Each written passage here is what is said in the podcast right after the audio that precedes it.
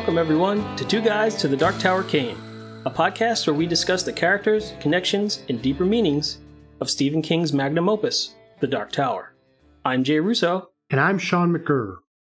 You can find more information about the podcast at twoguys2thedarktowercame.com. You can also email us at twoguysdarktower@gmail.com. In this episode, we'll cover Book 4 of The Dark Tower, Wizard and Glass, Come Reap, Chapters 9 and 10. Let's start the show! Following their escape from jail, Roland and friends begin their war on Eldred Jonas, first by destroying the Citgo oil patch via sabotage, and then with a sneak attack, a frontal attack, and a well-set trap to claim victory. But at what price? Rhea of the Coos has her own plans. Susan is captured, and the townspeople demand a sacrifice to the Charyou Tree. Thus we come to the end of Roland's story of woe, a story that started off like Romeo and Juliet, but ended in tragedy. Been waiting to use that joke the whole book. We finally got it in.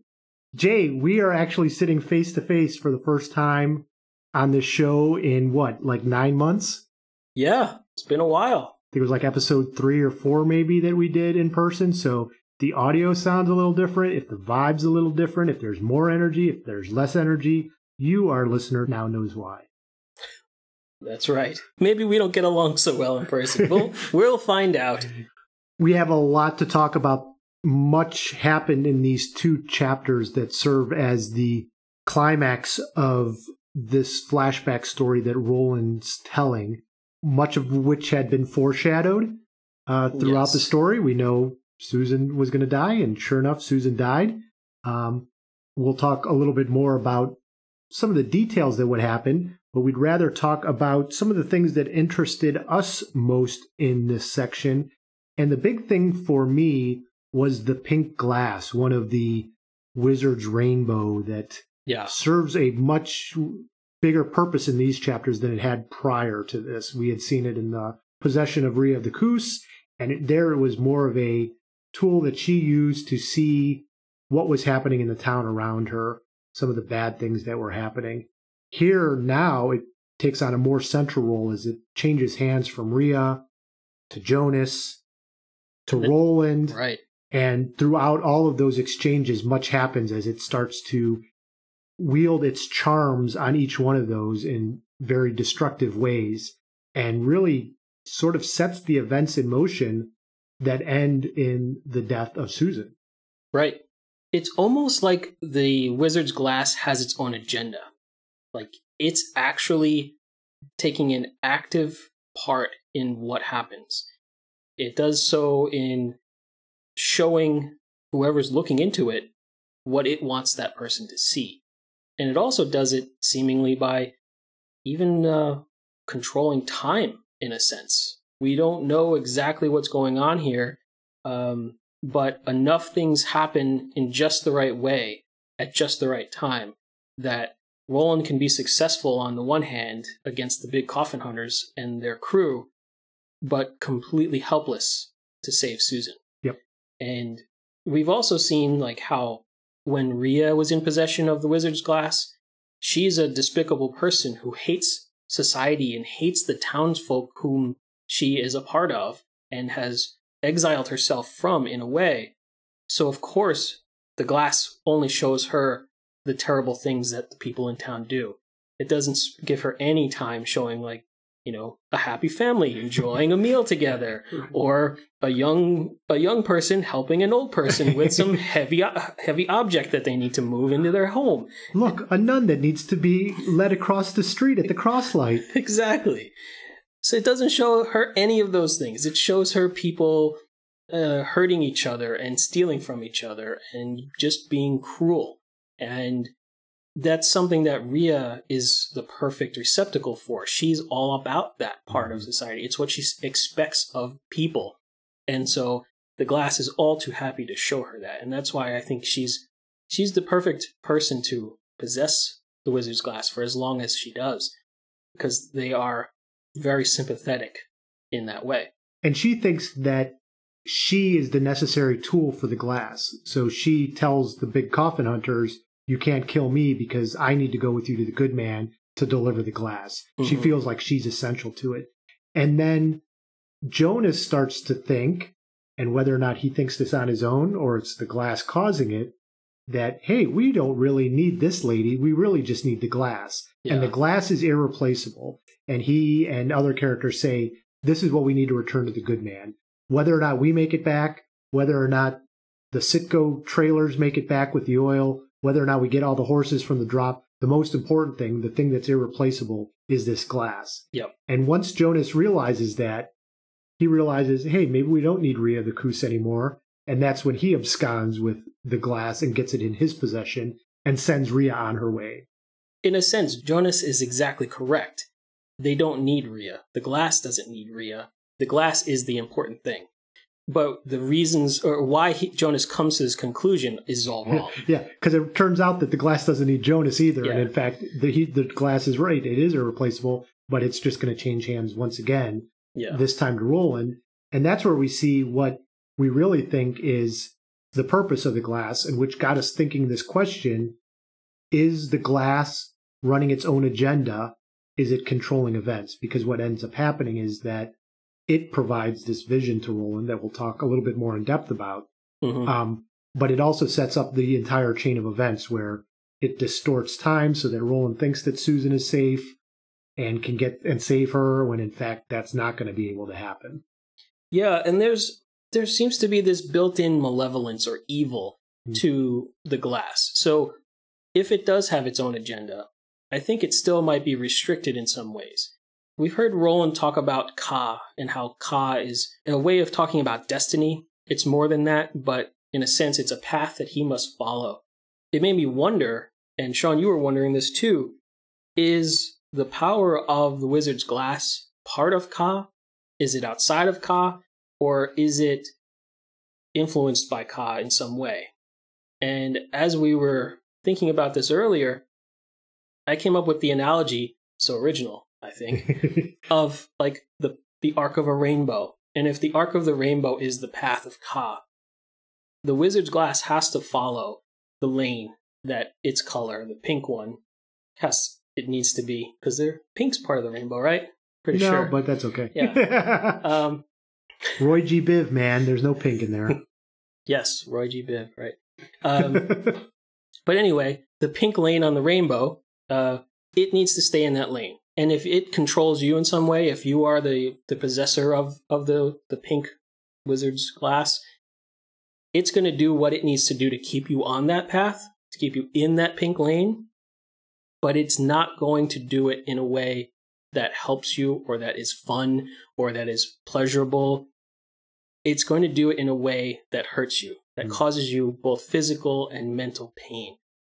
And I think that just like Ka might be a more ambivalent, if not helpful, way of keeping you on that path, the glass says, well, I need to keep you on the same path because I'm part of Ka too, but I'm going to do it. I'm going to keep you on that narrow path by hurting you. And doing it, if possible, the most painful way possible. Right. So we see Rhea, who is a cruel person and who takes pleasure in the cruelty that others do. The ball uses that to show her those things and then sucks the life out of her. Yeah. With Jonas, it's this question of where should I be? What should I do? What's my role? Mm-hmm. And it draws on that to move him around. And then ultimately, obviously, with Roland, it's going to give him a vision of the tower and set him on that path, while at the same time destroying everything that he loves and cares about. To make sure he stays on that path. To make sure he goes to it, yes. Yes. Yeah, I mean, the wizard's glass could have given Roland the information he needed to keep Susan safe. Yep. But it also thought, again, I'm personifying it a bit here, but if it has agency, if the glass itself has agency here, then its goal is to get Roland on the path and keep Roland on the path to the Dark Tower. Yep. This is where we discover that this is probably the genesis of Roland's obsession with the tower.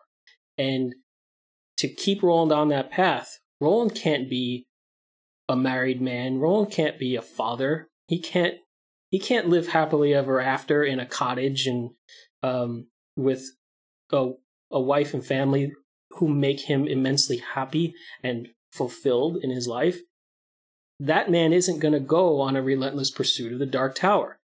So, what does the glass do? It kills the woman he's about to marry, who is currently pregnant with his unborn child. That ought to set him straight. Yes. Yes, it does. So you said that you didn't want to personify or give agency necessarily to the ball itself, but it does make me wonder, as somebody who has not read any further, what this means. Is the glass controlling it, or is there some other thing that is providing it? So when we were in the Drawing of the Three, we talked about the magic that existed in that book, and mm-hmm. Where did these doors come from on the beach? Who put them there for Roland to find? Was it Ka? Was it an actual person? Was it just sort of the magic of destiny? Here I have the same sort of questions. What's providing this information to Roland?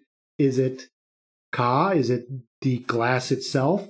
Is it the wizard of the wizard's glass that's mentioned? We don't know, and it's all just supposition, but yeah, it does make me wonder, like, obviously there's somebody or something or someone or some force that wants Roland to go on this quest. Yeah, and in the Drawing of the Three, when Roland and the Man in Black are finally having their palaver, Roland says, "Are you going to give me the power to draw these people?"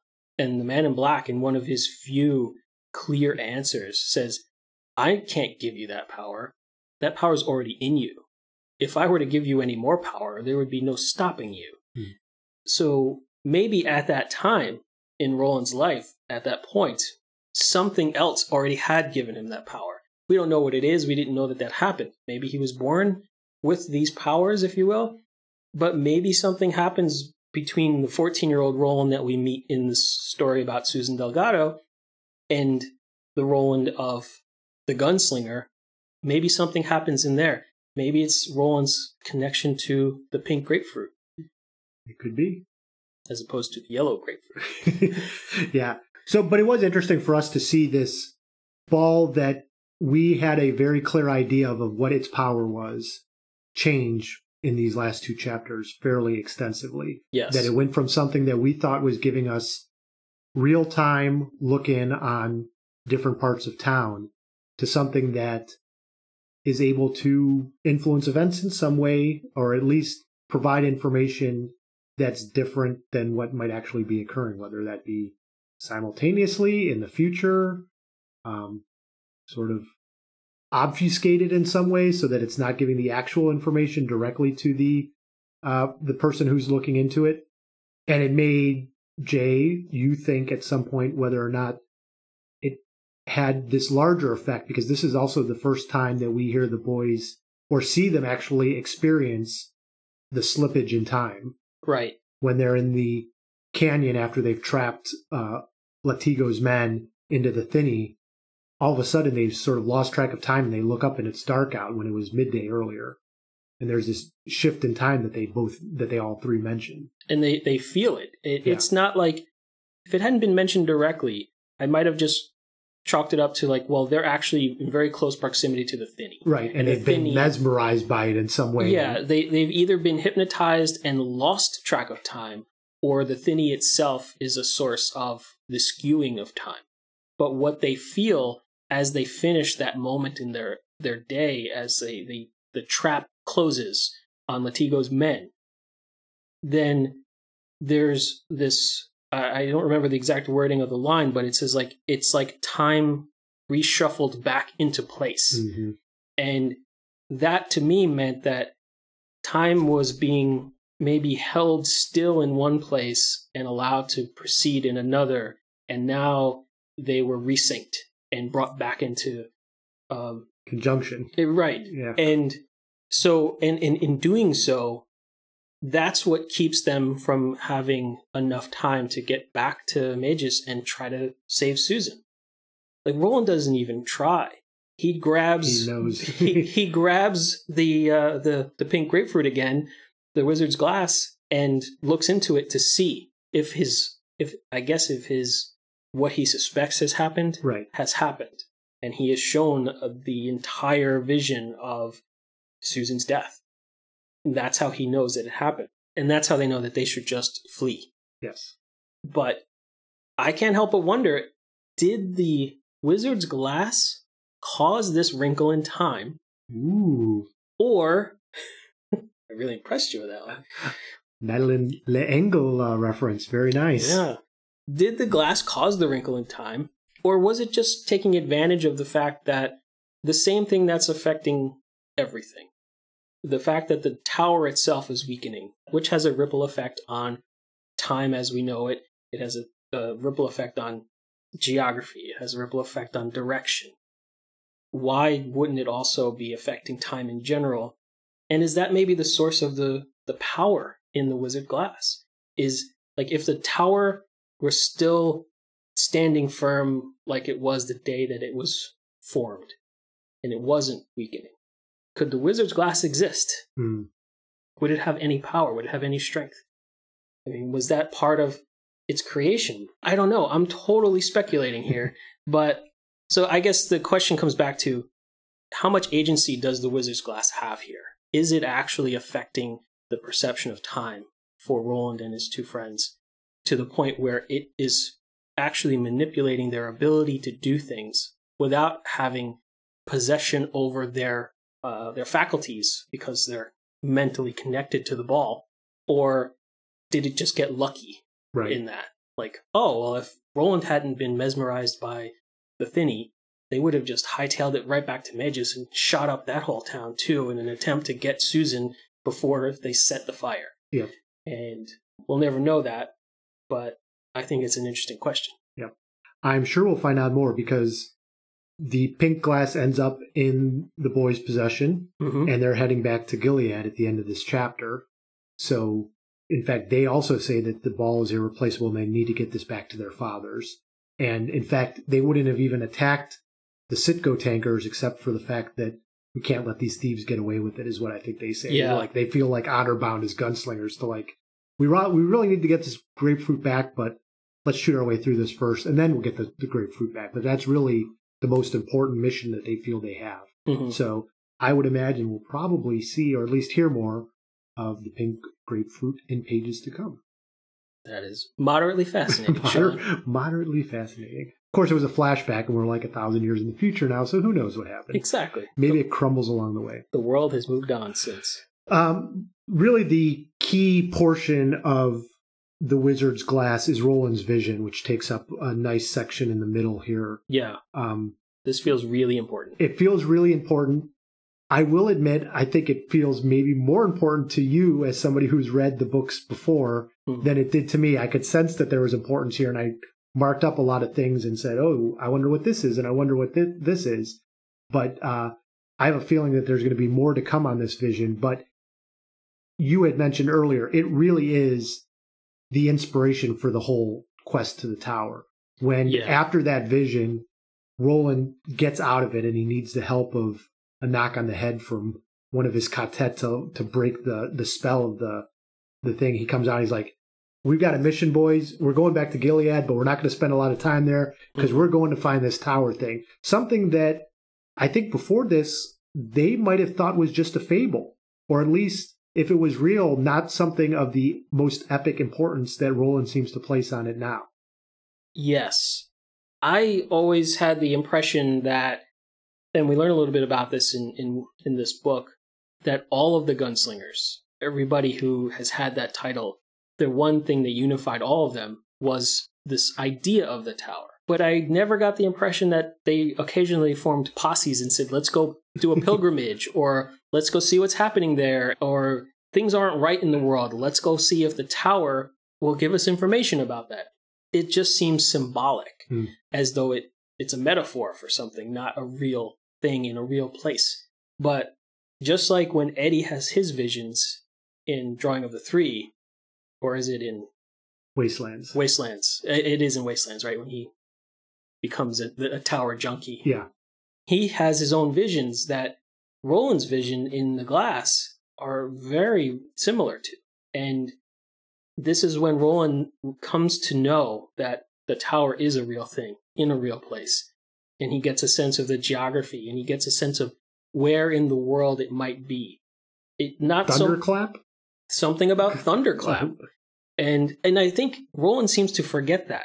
Just like, like Rhea says a couple of times, and Roland says, I saw and knew everything, but now that I've woken, just like waking from a dream, you don't remember everything. No. So I think Roland forgets Thunderclap. He doesn't mention that word again. But this is clearly where Roland, where the genesis of Roland's obsession for the pursuit of the tower starts. Before this, he was a newly formed gunslinger who was willing to give up everything so that he could settle down with Susan. And now he, and forever, will be a man with a singular obsession, and that is the pursuit of the tower. And even his friends don't really recognize him after this vision happens to him. And I don't know that they even understand it yet. It's been too little time. But in Roland's experience, an immense amount of time has passed. He's experienced all the things that the Wizard's Glass has shown him.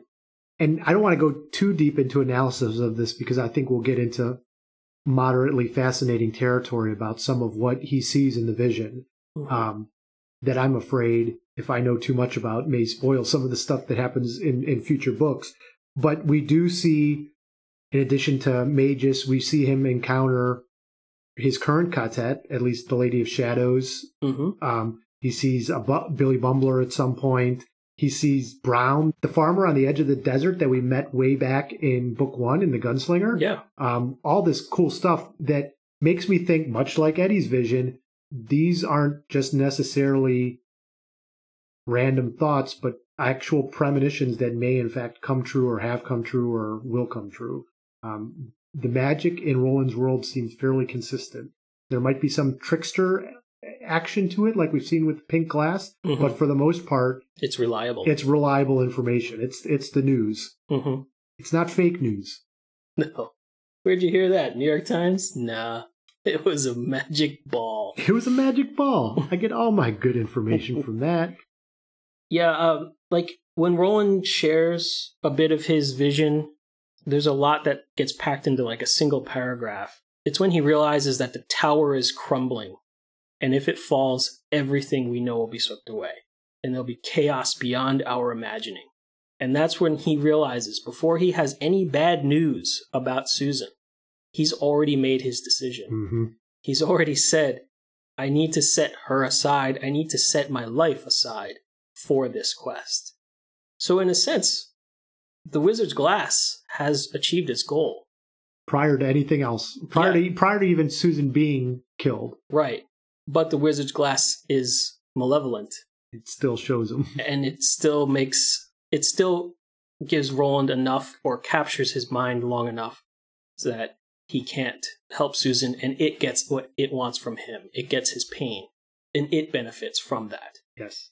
And there's a voice that's telling him all this. Like, it's not just a vision, but he hears a voice, and at first he thinks it's his voice, mm-hmm. and he thinks it's familiar, and by the end he hears it say, you will kill everything and everyone you love, and still the tower will be pent shut against you. Mm-hmm. It's sort of interesting that he's telling this story now to Jake and Eddie and Susanna, like, hey, yeah. I got this vision that seems pretty reliable that tells me I'm going to kill and lose everyone who's close to me. And in fact, if you know Cuthbert's dead and Elaine's dead, oh, you guys are traveling with me. Sorry. Yep. And it's not like Eddie hasn't had multiple suspicious moments with Roland, like, are you going to do this to us? And it's not like he hasn't actually already killed Jake. Yes, at least, yes, he's killed Jake once. Or let him die if we want to get... Sure, if you want to split that hair. Yeah. But I think, as you just said a moment ago, this is reliable information in a way. And the voice is unclear to us. Like I said, at first he says he almost recognizes a voice so much like his own that it might be his subconscious. And then we get this interesting, now suddenly he knows that voice. And it's when the voice says, look ahead, Roland, see your destiny. It is the voice of the turtle. Mm. Who is the turtle? What is the turtle? We have not actually met an actual turtle yet. We've heard of a turtle in the mythology sort of zodiac of Midworld, right? With the bear and the hare and the horse and the fish. Yeah. And there's a turtle, and we've seen a turtle in Jake's vision. Mm-hmm. This changes things a little bit for us. Like, up to this point, we've heard of a turtle as a symbol, as like a zodiac sign. We know that the turtle is one of the guardians of the beams, and it happens to be the one that is at the opposite end of the beam that Shardik is at. So, in a sense, we have this idea that the great old ones created the beams. Maybe they built the machinery that generates the force of the beam. And those beams do something. They crisscross at the location of the tower, is what Roland tells us.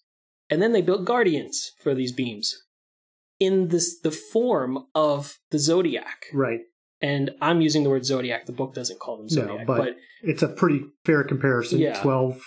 You know, so it's like, okay, the one here, let's make this one the location of the bear, and we'll build a big robot Shardik. And at the other end, I assume there's a giant robot turtle. And, you know, we made jokes about that with Godzilla and stuff. But, okay, great. These are physical manifestations of mythology, if you will. Yep. But now, if looking into the wizard's glass, you hear the voice of the turtle, does that mean that there's actually something mystical or elemental about these guardians, about these zodiac symbols? Is there something more to this? And I have to wonder, like, how does this change our view of Roland's world? Because just like this, there are echoes upon echoes and layers upon layers here. Did the great old ones build their machinery as an echo of what was already there? Of what already existed, perhaps, in a mystical or magical way, and they added a layer of science and physicality to things, and now that's what's breaking down, and because of how advanced their science was, it's actually having a detrimental effect on the magic, and by pulling everything down. Yeah, I think early on, we didn't know if King, especially when he was writing this book 26 years later from the first book, whether or not he had some big plan for all of this stuff. And it does seem like he has thought a lot of that out, or at least had created something earlier in such a way that he could add these layers to it and have this deeper meaning and have it all make sense. Mm-hmm. I doubt he had this sorted out when he was 19 years old starting his first draft of The Gunslinger. But he was at least a smart enough writer to leave himself enough room to make it happen. Right. There's another thing that jumped out at me in this section of the book. When Roland first comes out of his trance from his first contact with the wizard's glass, it has transformed him in a way. And King goes to great lengths to talk about how Roland's eyes have become ancient.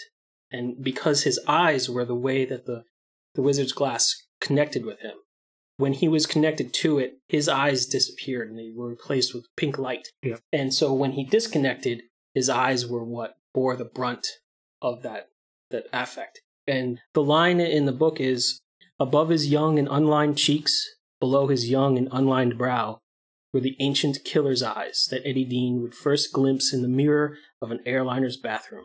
But now they swam with childish tears. And I thought that it was really cool and really powerful how Roland's eyes are ancient now. And they're ancient despite his youth. And his time in the wizard's glass has aged him significantly. It's influenced him and crystallized him into an eternal, relentless machine of pursuit and death. And I thought that it was also kind of like almost biblical, where his exposure to the vision in the glass is much like Moses' exposure to God. Mm. And, you know, God warns Moses, if you look upon me, you will be destroyed. So look at this burning bush. And that'll have some really bad impact on you too, but at least you won't be destroyed by it. Here, a burning bush. That's not at all unusual. This is further evidence that Roland doesn't remember a lot of this vision. Yeah. Because when he has his vision at the palaver with the man in black in book one, a lot of that seems new and just sort of blows his mind when in fact, in some ways, it would be a very similar type of thing as the pink glass. You wouldn't think it would be that much. I also think it's interesting that Roland doesn't remember the extent of this vision in the immediate aftermath. But when he's telling the story to Jake and Susanna and Eddie, he does. He remembers the details. Every bit of it. And part of it is because some of this stuff has happened to him, and part of it is because he knows more now. He, you know, now that he's seen the vision with the man in black, he's starting to put all this together, and he's able to figure it out. This also answers the question we had last episode, which was when Eddie asks, how do you know all the corners of this story? Yeah. And it's because he's been told it by the wizard's glass. Right. He gets like the Matrix Kung Fu download of the entire story. Sure. I think like he also remembers it now because of the stimulus of the thinny in Topeka. Because just like a certain smell or a certain sound or even a song could give you it could open up an immense amount of memories that are connected to that thing. Clearly, you know, Roland wanders through Topeka and he's experiencing a thinny for the first time in a while. And not only does the general memory of what happened in Mejis come back, but everything comes back. And that's why it takes him like 3 days to get around to just saying, okay, here's the story. I think he was kind of downloading the information all over again because his brain was opening up all the doors that he had shut against it. So you're basically comparing Stephen King's Thinny or Roland's Thinny to Proust's Madeleine's in the Remembrance of Things Past. Yes, exactly. They're basically the same. Madeleine's. That's funny. I had a professor who told me that everyone should take a year off of their life and just read Remembrance of Things Past by Proust. We're not going to do that. We're going to do The Dark Tower instead. So hope you guys enjoy. Unless you're clamoring for a Proust podcast, let us know. You can find us at 2guysdarktower@gmail.com. So we get this immense weight of this vision on Roland that's obviously impacted him and his life forever, right? Yeah. I mean, the rest of the story is this because of this moment when he sees his destiny to seek the tower. Or his density. More Back to the Future reference. Always good. Always good. This elevates Roland in some ways, right? Yes. I mean, we're getting the idea that of all the people who could have looked at the glass, Rhea, Jonas, I mean, Elaine and Cuthbert are left alone with it. They could potentially... It's Roland that the glass is chosen. Yes. It's Roland who is given this vision. Roland is obviously our hero. I mean, being imbued with this vision, it obviously elevates him in some ways. But that's not the only way that we've seen him elevated in this section. There's other hints throughout this section that gives us that. One of the big one is as he's about to kill Jonas, Jonas totally freaks out because he sees this young kid who's now destroyed all of, you know, his massive amount of people he's got, and now he sees him charging towards him, and he yells, "It's Arthur Eld himself come to take me," as if he has this vision of the king of old, you know, reaching out with guns a-blazing after him. And sure enough, Roland does shoot down Jonas. Yeah, he's not being ridden down by a 14-year-old boy with a gun in his hand. He's being ridden down by the King of Kings kind of thing. Or and we know not the King of Kings, but he's not Jesus. He's just Arthur. And we know that Roland's family traces their lineage back to Arthur Eld. Right. And Jonas does not know that. Jonas does not know this is Roland. Jonas thinks this is Will Dearborn still. He says, it's that damn Dearborn kid.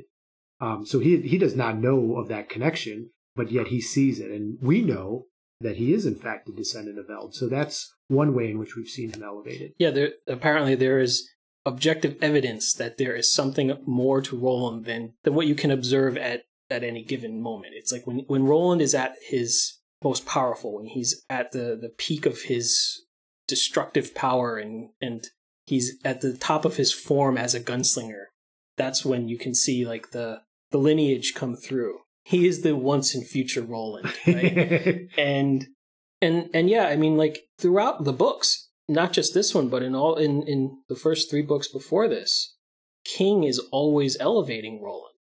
He's saying, you know, well, he has the best, you know, his vision's better than everybody. He can draw a gun faster than anybody, even his fellow gunslingers. He has the best guns and all that. And he's stubborn and determined, and he's more capable of surviving things to pull a line from the movie that you don't like to talk about. He's stronger than most, right? Which isn't in the books. I don't remember. I have no idea what you're talking about. Never mind.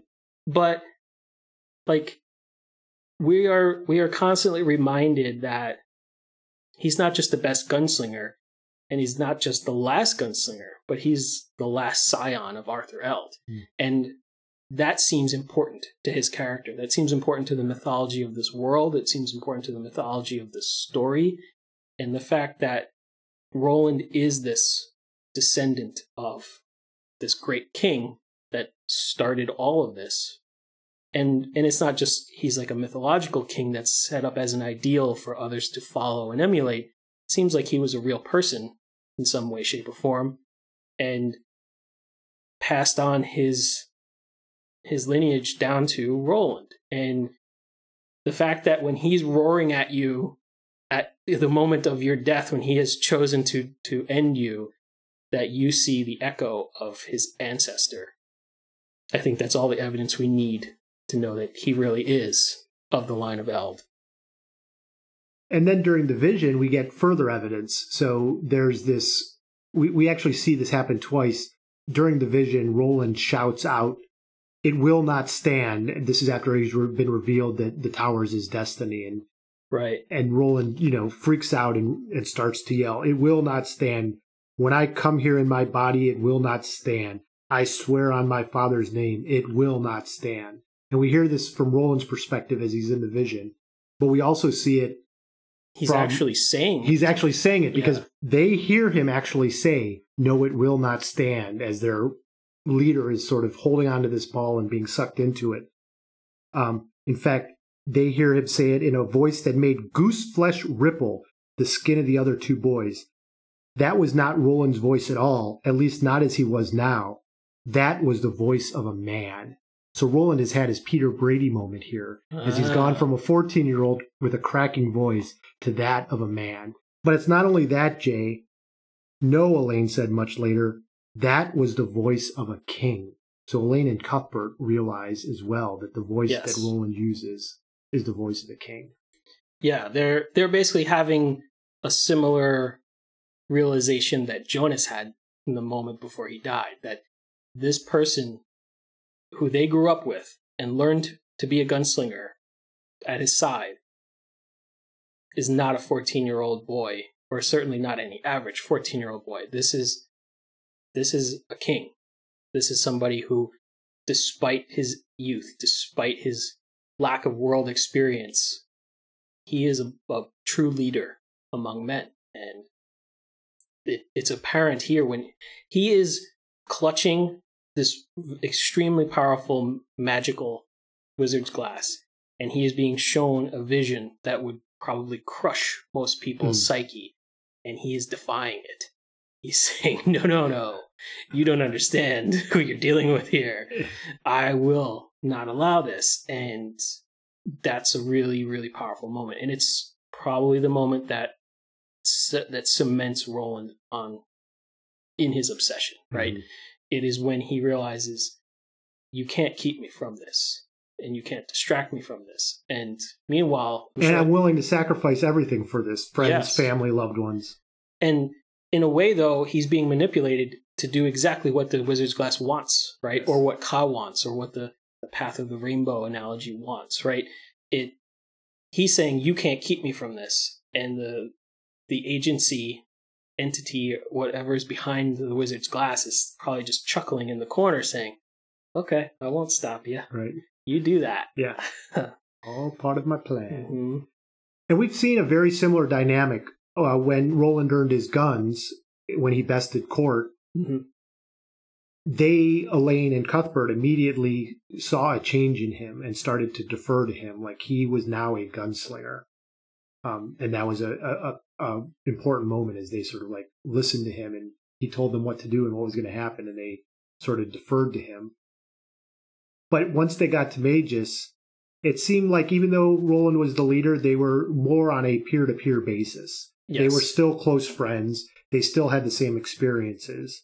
But now, as Elaine and Cuthbert have now really taken their test to become gunslingers, through the fire and fury that was the the fight. I mean, they came in guns blazing. They've killed men. They've done that. The crucible that they needed to pass through was a much more real world setting than what Roland had to do. So when they took the jump to Gunslinger, Roland then took another higher jump. Yep. So like they were never at a time when they were peers, because now he's gone beyond being a gunslinger to become a king or even a greater than gunslinger of sorts. And it reminded me a little bit of Shakespeare, Henry IV, Henry V, when Prince Hal, who has to sort of discard his friends as he's moved on to become king, and he Falstaff has to go away and his other friends, because he's now a king, and a king is very different. Mm-hmm. You cannot be a peer with a king. Right. By definition, that's impossible. And it seems like here, Elaine and Cuthbert have realized it, that their friend's been elevated in some way. So, Jay, we come to that point where we have the ending of a story. I know this isn't the end of the book, mm-hmm. but it is the end of the story that Roland is telling to Jake, Susanna. And Eddie. And Eddie. And Oi. Oi. Don't forget Oi. I don't think Oi took much away from this story. I think Oi is more present than you give him credit for. Yes. And again, we ask, does King know how to end a story? So we've read approximately 450 to 500 pages of Roland and his quartet in Mejis. Yep. And it's been an entertaining story. I have enjoyed it immensely as I see this go on. Yeah. But it's gone on for 450 to 500 pages. Yeah, and even as I complained earlier that I was getting a little bored at one point, shortly after I got past that, it really picked up for me. Yeah. So there was really no time that I wasn't enjoying myself in this book. Well, when it picked up for you, it started a quick downhill descent as things started coming at us fast and furious. I know that these were only 2 chapters, but it still ended up being 90 pages. But there was so much packed into these pages, and some of it seemed to me at least to be a little bit anticlimactic after almost 500 pages, as we get the big coffin hunters who've been set up as the big bad in this book for all these pages, and we made a key point of pointing out, hey, there's 3 of them, and there's 3 gunslingers, and they're going to have a face-off, and it's going to be awesome. And they just sort of roll in, and without Jonas even lifting up his gun, bam, bam, he and DePape are shot down. Yep. Through Cuthbert's subterfuge and sneaky, they take out a bunch with the slingshot, which made me wonder, should Cuthbert, instead of being a gunslinger, be a slinger? That makes sense. And so it all happened so quick, and then Susan's dead, and it just sort of happened boom, boom, boom, boom, boom. And I wondered, like, why did this happen so fast? Is there a reason that this happened so fast? Is it just I thought it happened fast because I was reading it and so in tune to it? Is it because it was, in fact, anticlimactic in some way? Or did King not stick the landing here? It felt abrupt. At the very least, it felt abrupt. Moving away from the discussion of the ending itself for a moment, I did feel like the challenge, or the implied challenge of the big coffin hunters, the 3 against 3, the truly dangerous, the truly talented gunslingers in unofficial gunslingers facing off against the actual gunslingers. That promise denied us did leave me feel like something was left out of the story, that, like, if nothing else, a missed opportunity in the narrative or something. But I wanted an opportunity for Roland to win the day because he's so good, not just because he was. I mean, riding down Jonas and, with guns ablazing already, and then basically Jonas kind of shitting his pants in fear and hesitating and being killed at that moment. It's not the way I thought he was going to go out. No. And I thought that this was going to be one of those things where it's like Jonas is deadly fast, like faster than anybody's ever seen before, except Roland. It had to be that. It had to be one of those things where it's so close, but Only Roland could have won that, right, that contest. And maybe King was just trying to avoid being a little too cliched, you know, another like shootout at high noon kind of thing. Like, we just, this, it could have so easily gone in that direction. And he said, no, I'm not going to do that. I'm going to show what gunslingers are like when they're working in groups and they're actually on a mission. And so it was good. It was fun. Yeah. But it wasn't anything like what I would have expected from this construct of characters. As far as sticking the landing, the whole end of Susan's life, her sacrificial bonfire burning, that was so brief and so, I'm at a loss for words. It's so short. But my memory of reading this book the first time years ago, it feels like that it was longer. Like King spent more time on it there. And it wasn't just like the road into town and everybody working themselves up into the frenzy. It, like, my memory of that is bigger than what I just read. And I don't know what happened. Did I just fill that in over the years? Like, oh, this must have happened and that must have happened. More must have happened than what King wrote. And it didn't. And nothing seemed missing. I don't want to imply that there was anything missing, but it just did seem like, for someone who is detailed a lot of what has happened. Yeah. Things, and I think the other piece was that Roland isn't there. So while it's still heartbreaking for him and horrible, he's still seeing it through a vision without any sound. So it's like he's watching it through a telescope or something. Yes, it does. And it obviously crushes him, but it doesn't have that impact that you think a scene like that might have had. Yeah, and it's like we spent 500 pages getting to this point to just have the last bit of the story given to us in bullet points. We got Game of Thrones done this. Oh, man. Maybe King outsourced these chapters to somebody else. Hey, Benioff, can you finish this up for me? Weiss and Benioff wrote the last two chapters of this story. It does give us this arc. So I'll give a charitable view. Roland is telling this story. Mm-hmm. Roland might not want to linger on this too much because it is so heartbreaking. And as he's telling this story, he might just sort of want to get to the, I want to get past this because this is the bad part, so I'm just going to tell it really fast, guys. I hope you understand. Yeah. We are shown how much this really does destroy Roland. We're left at the end of this chapter, this section of the book, with Elaine and Cuthbert riding off with Roland. And at this time, Roland has finally woken up after days in and out of a coma, basically. But Roland is still holding the ball that is no longer lit for him, at least not that they can see. Who knows what happens when they fall asleep. But they say the thing which rode west with them toward Gilead was not Roland, or even a ghost of Roland. Like the moon at the close of its cycle, Roland had gone. Yeah. We're not even left with the Roland that we started out with. It was pretty devastating. There was even the moment when Elaine and Cuthbert were worried that Roland was going to starve to death because he was just catatonic. Yeah. And they were going to perhaps have to force feed his, his unconscious body in some way. Oh. Well, on that note, rather than end on the depressing note of the Roland that started the story being no longer with us, let's move on to fun stuff. And there was actually, despite the downer of a section that this was, Susan dying, Roland falling apart, we're presaged with the fact that Elaine is going to bitterly regret the fact that he doesn't destroy the wizard's glass when he had the chance, foreshadowing there.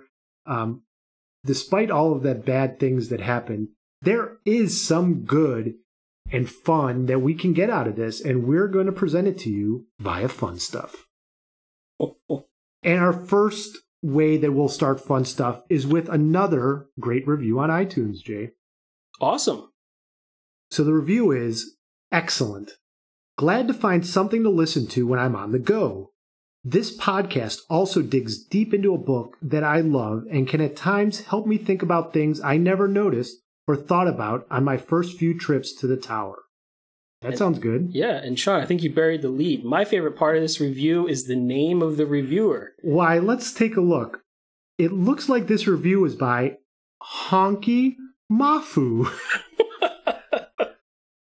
Well, thank you, Honky Mafu. Honky Mafu also says in his or her review, it's also fun to hear the hosts pronounce characters' names differently than I would. Yeah, imagine that. We're getting feedback all the time about. Well, Honky Mafu, I know you like the pronunciation of Roland, but it really is Roland. But seriously, thank you so much, Honky Mafu, for that great review and a reminder to others that we will potentially call you out on a future episode if you were to review us on iTunes, preferably at the 5-star level, not the 1-star level, but... Yeah. If you read us at the if you rank us at the 1-star level coming in on episode 26, we'll read that too, just because you're obviously a devoted hate watcher or hate listener of us. And there's some good news from the iTunes perspective. It seems that Apple has updated the app in iOS 11, and it is now quite a bit easier to find the place to leave a review. So if you have your iPhone or iPad handy and you're listening to our show, it's just a couple of taps away to the point where you can leave a review. So, and the bar's been set high with the Honky Mafu as the username. So yeah, so let's see how you keep coming up with great new ones there. All right. So just to follow up on what Honky Mafu said, when Sheemie finally finds out that the three boys that he knew had been traveling under assumed names, he learns that their names are Roland and Elaine and Cuthbert. Except Roland, or Sheemie says, Cuthbert? Have we been pronouncing it wrong, or is it just the way that Sheemie's hearing it?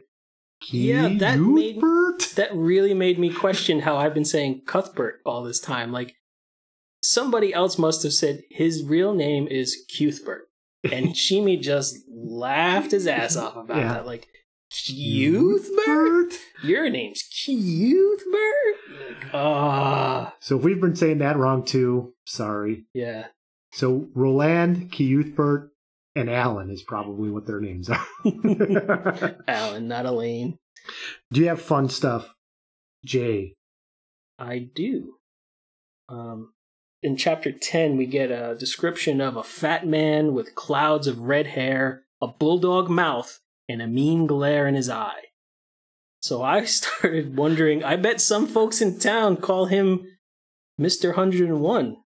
Perhaps they even call him Mr. Heat Miser. Uh-huh. I bet things melt in his clutch.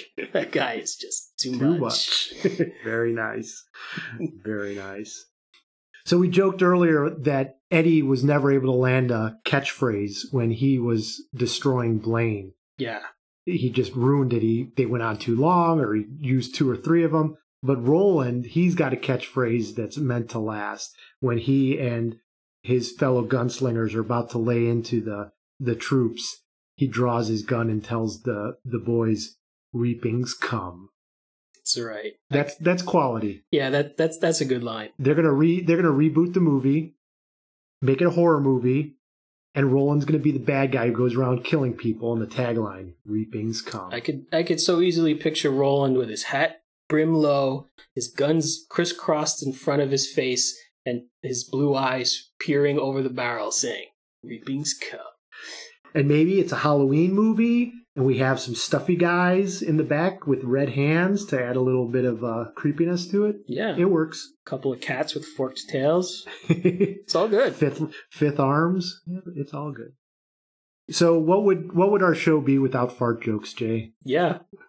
We've got a couple of them. Got a couple of them in here. Thanks, Steven.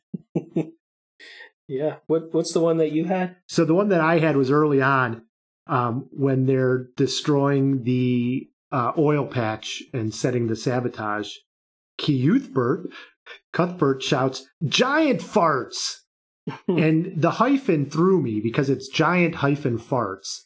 And I was wondering, does Cuthbert mean that the oil smells like a big fart or like the fart of a giant?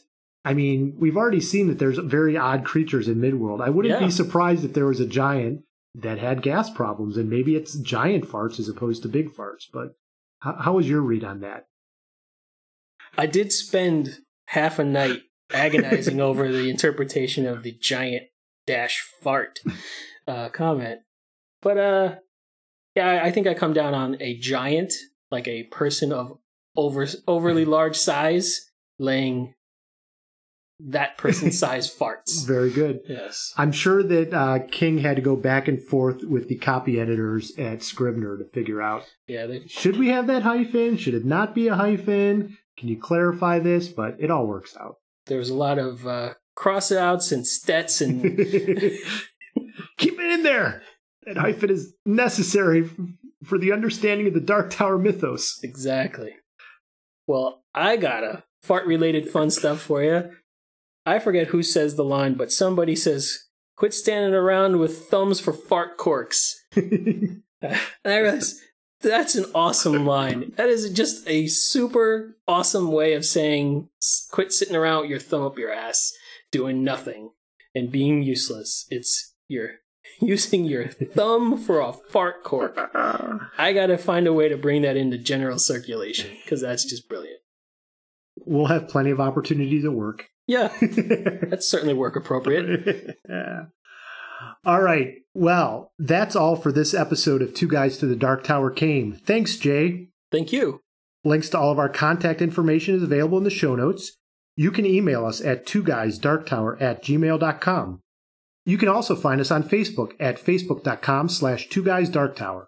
And our Twitter handle is @twoguysdarktower. If you like the show, please rate us on iTunes. Next episode, join us as we finish Book 4 of The Dark Tower, Wizard and Glass, covering All God's Chillin' Got Choose, Chapters 1 through 5. For Jay Russo, I'm Sean McGurr. Thanks for listening.